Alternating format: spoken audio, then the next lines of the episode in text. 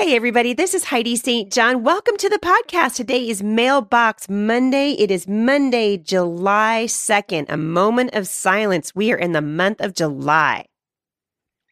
Wow. Summer is upon us, and today I've got a question. Actually, I'm getting this question a lot because we just spent the month of June uh, celebrating Pride Month, and a lot of you have been sending me emails about how to how how are we to live in the culture uh, that has turned its back on on the Lord. And it's a good question, and God's Word has a good answer for you. So stick around. I think you're going to be encouraged.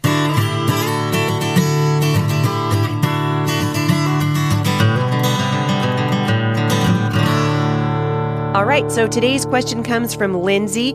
Lindsay, thanks for writing in. Uh, she wrote in recently, and I kind of bumped her question to the top of the list. A, because uh, Pride Month is the month of June, and June is over uh, now, and uh, so this isn't going to be so much in in I think the forefront of where we are right now in the culture, but certainly it's going to happen again. And it addresses a larger question of how are we supposed to interact with the culture around us. So here's what she said.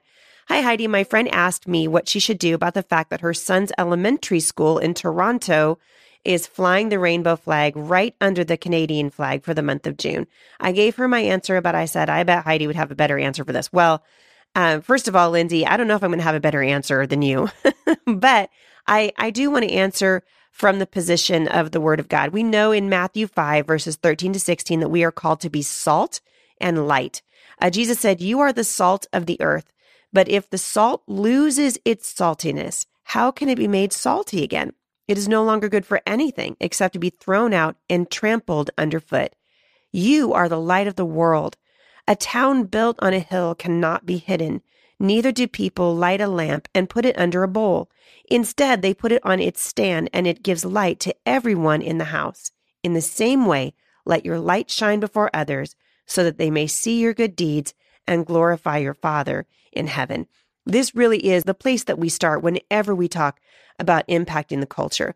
So, number one, when you're talking about a school, that's waving the gay flag or whatever flag. It could be it could be a flag of anything. Maybe they're going to wave the pro abortion flag, right? We've seen that happen in public institutions. You have to understand that you are in a world that does not recognize the authority of God.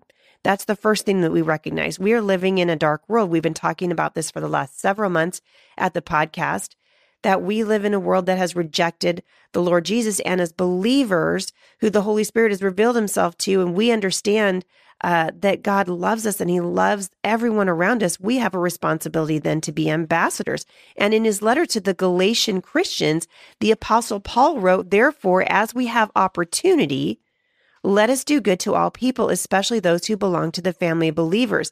And I think sometimes uh, this gets reduced to, you know, people talking about, well, we, we only are kind to Christians, but actually, we want to live alongside everyone around us in a way that represents Christ. So, how do we help those in our neighborhoods and how do we help those in our schools? By following a mandate to bring the gospel to the ends of the earth? Well, you do exactly what God says you're supposed to do, and you be salty you be salty. And so I think it's absolutely appropriate to go to uh, go to the principal of that school. And obviously, they've probably taken the flag down now, but this is going to happen again.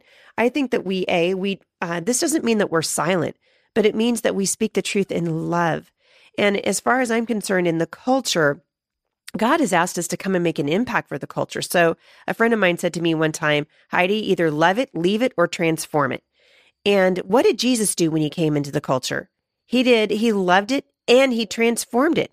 And because our culture is becoming less and less uh, Christian, this means that we have more and more opportunity to be salt and light. And so I think when we've we've talked about this a lot, I think it's so important for you to be who God says you are. You are an ambassador for the Lord Jesus. And so we represent him in love and kindness and goodness the same way that uh, Christ did it when he was here on the earth. And when we do that, uh, even when evil and darkness permeates the culture, we have the hope of Jesus inside of us. The gospel is good news. It's good news for a culture that is literally drowning in darkness.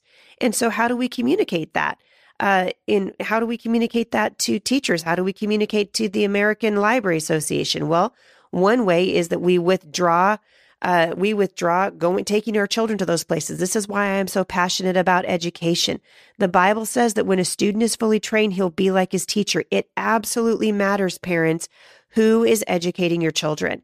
What are the messages that they are being given on a day to day basis? And if you're unwilling or unable to get in there and do the deprogramming, then I encourage parents look for other educational opportunities. This is why Jay and I have opened the Homeschool Resource Center in Vancouver, Washington. It's open for pretty soon it's going to be open 5 days a week so that parents who are looking for better educational options for their children and who realize that their children are being shaped and affected by the culture have other opportunities. The other option for you is to simply be salt and light. If you say, nope, God hasn't called me out, I'm supposed to be here, uh, then what you want to do is speak the truth in love. So I would be going to that, uh, to that administrator, to that principal and saying, Hey, uh, we believe that what you're doing is harmful to our children. You are promoting a lifestyle that is going to be harm. It is harmful. It is harmful. How do we know it's harmful? Because God's word says it is. God created us in his image and he tells us how to live in every aspect of our life. And so we want to engage the culture, but we engage the culture in love and from a position of biblical authority. And I think that's why we've been studying for the last three months at Mom Strong International. That's why we've been studying the, the armor of God. When you get out onto the battlefield, you better know that you're getting out onto a battlefield, right? And that you're going to be attacked. And so, uh, when, how do we react to popular cultural notions that contradict scripture? We do it exactly how Jesus did it. Jesus, uh, spoke to the darkness using the word of God. You've got to know the word of God. Uh, I read that the church, I've been reading, you know, uh, a lot about the church changing in the past uh, 30 years. And it's changed in many, many ways. A lot of our churches have come away from the authority of scripture and instead we're leaning towards social justice. Jesus did not die for social justice. Jesus died so that we could be uh, delivered from sin, so that we could be made right with God. Is social justice a part of something that God cares about? Absolutely. We know that from Micah 6 8. He has shown you, O man, what is good and what the Lord requires of you to, uh, to love justice and mercy and to walk humbly with the Lord. But we do not sacrifice truth on the altar of mercy. And so this is going to require you to be brave and to be bold and to be loving. And you know what? I know that you can do it because Christ did it with you. He has done it for you. He has done it first. He has represented it. If you want to know how to represent Christ in the culture, read the book of Esther, right? Look what Esther did. She was surrounded by people that wanted to kill her, and yet she trusted that God would keep her safe. And she spoke the truth in love after she had prayed and asked the Lord to help her do that. And so, can I just encourage you? Um, come before the Lord in prayer. Come before Him and say, Father, this is what's happening in my neighborhood, in my school, in my library. What do you want me to do? Part of what I try to do in becoming Mom Strong and what we do at the Mom Strong Conference and at Mom Strong International is teach you to put feet to your faith. Teach you to put feet to your faith, to put passion and love and a knowledge of God's word and a careful study of his word in defending your faith in the culture. You are not powerless to convict and engage and transform a secular world. Why? Because of the power of the Holy Spirit at work in you. And so I just want to encourage you, get out there. Stop being afraid. We, you are the light of the world. Do not hide your light um, under a bowl, but rather be a light that cannot be hidden.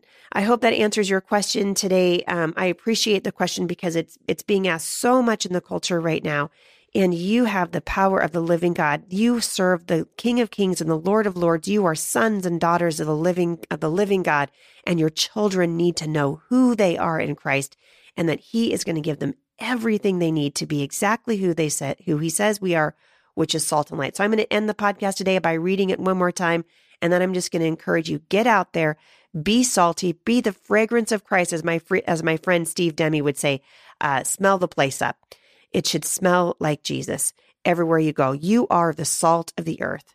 But if the salt loses its saltiness, how can it be made salty again? It's no good for anything except to be thrown out and trampled underfoot. You are the light of the world.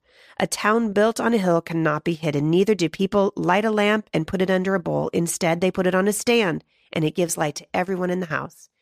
In the same way, let your light shine before others so they may see your good deeds and glorify your Father in heaven. Men and women, you serve the chain breaker. You serve the healer. You serve the Lord of heaven's armies, and he will never leave you and he will never forsake you. Get out there, be the salt and light that God's asked you to be, first to your children and then to a world that's watching. Thanks for listening, everybody. I'll see you back here on Wednesday. For more encouragement, visit me online at thebusymom.com.